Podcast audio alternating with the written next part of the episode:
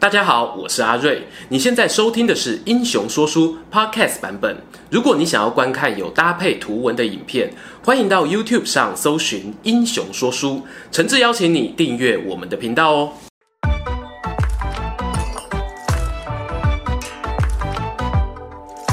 Hello，英雄说书的观众朋友，你们好，我是说书人阿瑞，替大家带来精彩的英雄故事。今天呢，要跟大家聊到的这个主角啊，我心中有些不忍哦，很想在他脸上写个惨字。明明呢，就是很出色的国士无双、全能型武将，偏偏因为各种因素导致人气不彰。这个人究竟是谁呢？就是我们曹魏五子良将的第五名徐晃、徐公明。关于五子良将这个名词呢，之前讲过，就跟五虎上将一样。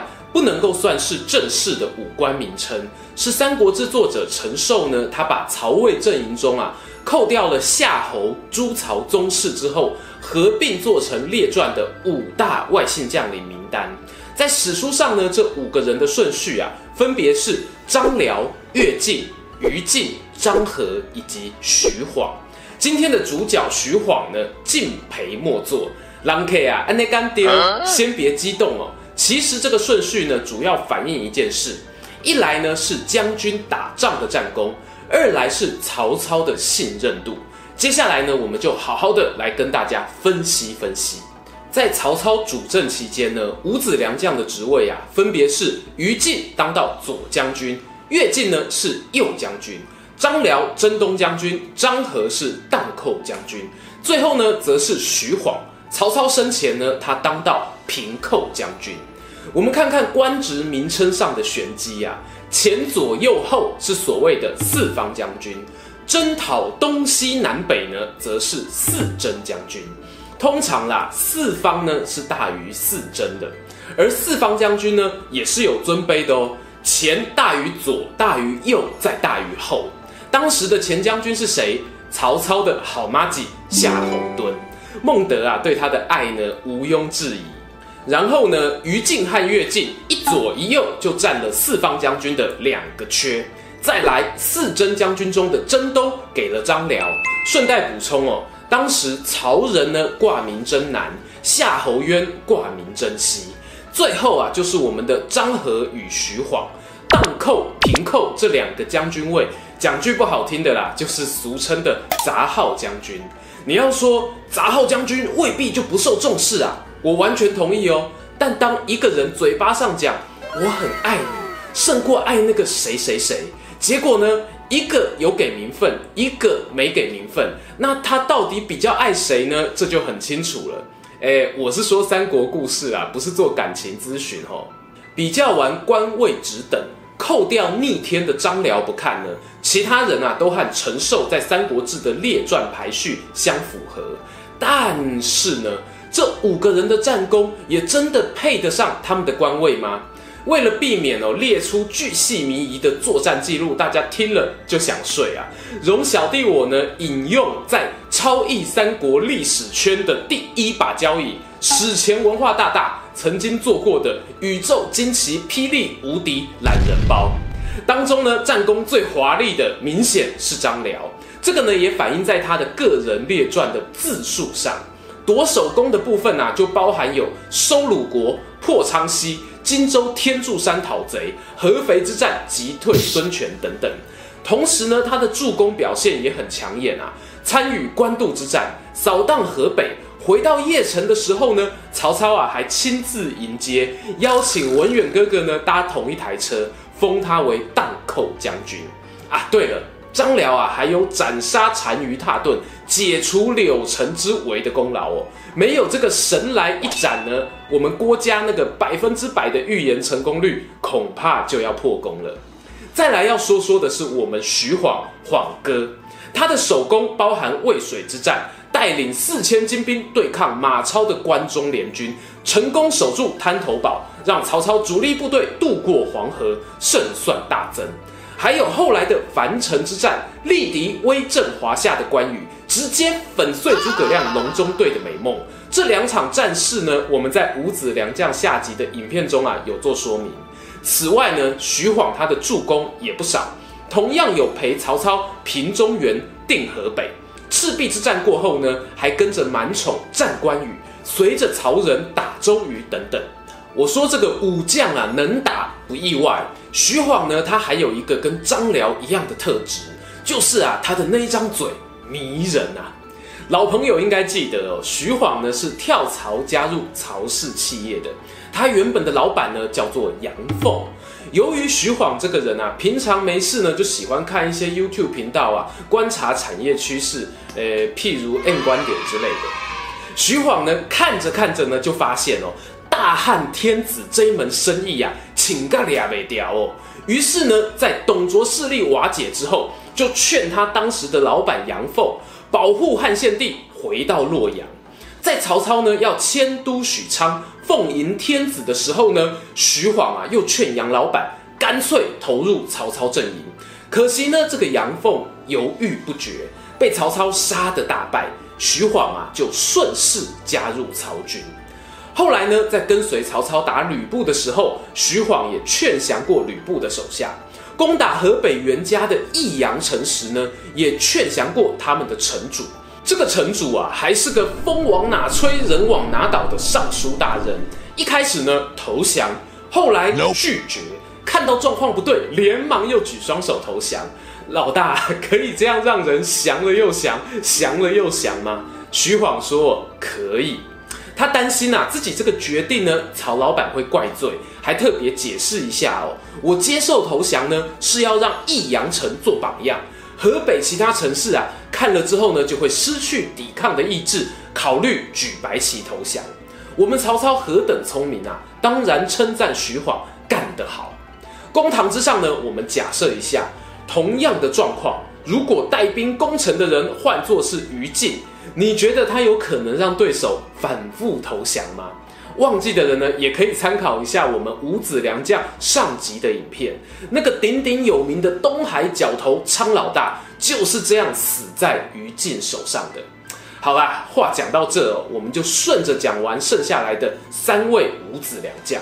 于禁呢，他加入曹军不算晚，前东家又是曹操的恩公报信，因此颇受信任。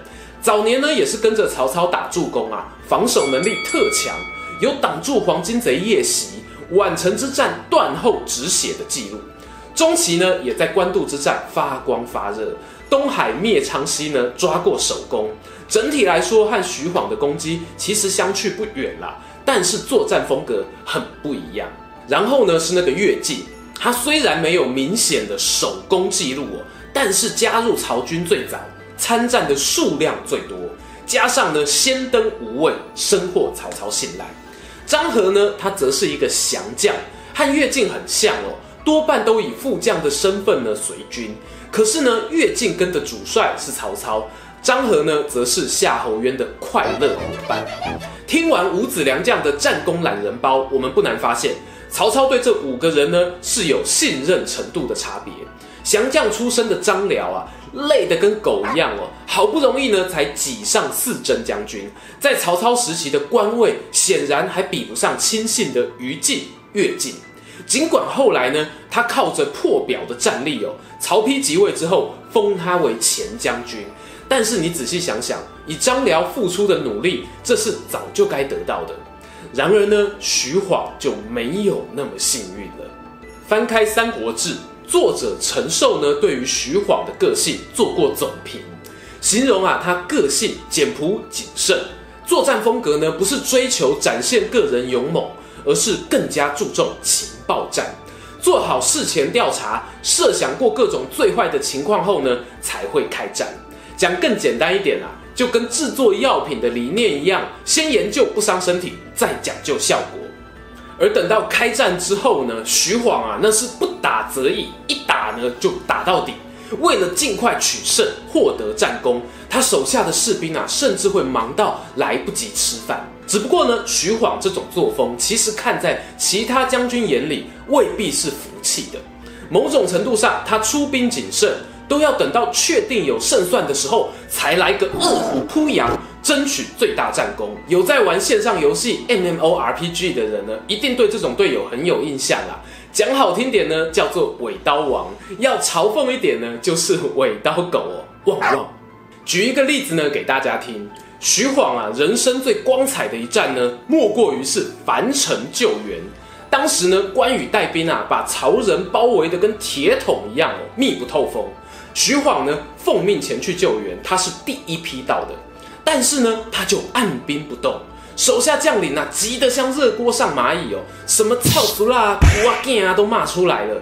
但是呢，徐晃秉持着他强由他强，清风拂山岗的心法。不为所动，幸好呢，最后参军赵衍出面帮他缓颊，加上呢，曹操也派人支持他的决定，徐晃的铁龟战术最后才得以实现。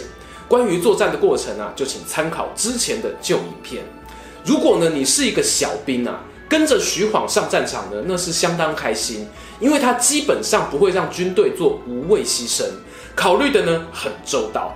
但如果你是跟他平行的将领或者其他中阶军官，可能哦就有点感冒喽。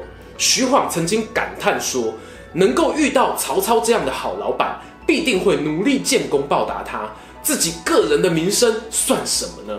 这句话其实语带玄机啊，大家不妨放在心里推敲看看。徐晃跟贾诩一样，都是曹氏企业里面的孤鸟型人物，很少广结人脉。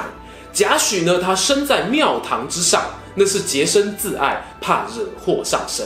但徐晃之所以成为孤鸟，恐怕有更多原因是来自于武将间彼此的观念不合。你别说三国时代的人了，就连现在的观众爱看爱听的，也是冲锋陷阵、以一挡百的热血故事。张辽啦、关羽啦、夏侯渊、太史慈，认为那种哦才叫做无双名将。徐晃的成功呢，多少有一点被看不起。但我们仔细推敲，在台面上唯一有能力在前线冲锋，又能够放下身段劝降敌人，还可以跟主公分析国家战略的五子良将中呢，你扣掉张辽，就剩下徐晃了。我甚至呢会怀疑，徐晃可能跟传说中的赵云一样，是有氏族背景的半谋臣将军。你看他这个名字取得多好，徐晃字公明。之前影片里面呢，我都习惯念成晃啊。后来参考台湾教育部国语词典，晃如果要当做明亮、光明的意思解释时呢，华语啊还是念三声比较恰当。总结来说呢，徐晃啊虽然在襄樊之战打出代表作，但是他还来不及升官发大财，曹操就居居领便当了。因此，在曹操活着的那个时段，徐晃的封官啊、独立作战的机会啊，相对起来都不如五子良将的其他四位。但如果以后世的上帝视角来说，我会认为徐晃那是五子良将中实力仅次于张辽老大的那一名强者。男人啊，尾刀尾刀不是罪，就算低调呢，也是一种美。喜欢今天的故事吗？英雄说书需要你的支持，让好故事被更多人听到。动动手指订阅我们频道，打开小铃铛，选择接收全部消息，这对创作者的帮助非常非常大。如果你还想要给我们更多鼓励，也可以扫描加入会员 QR code，用每个月一杯咖啡的钱赞助我们的内容创作。这里是英雄说书，我们下次再见，拜拜。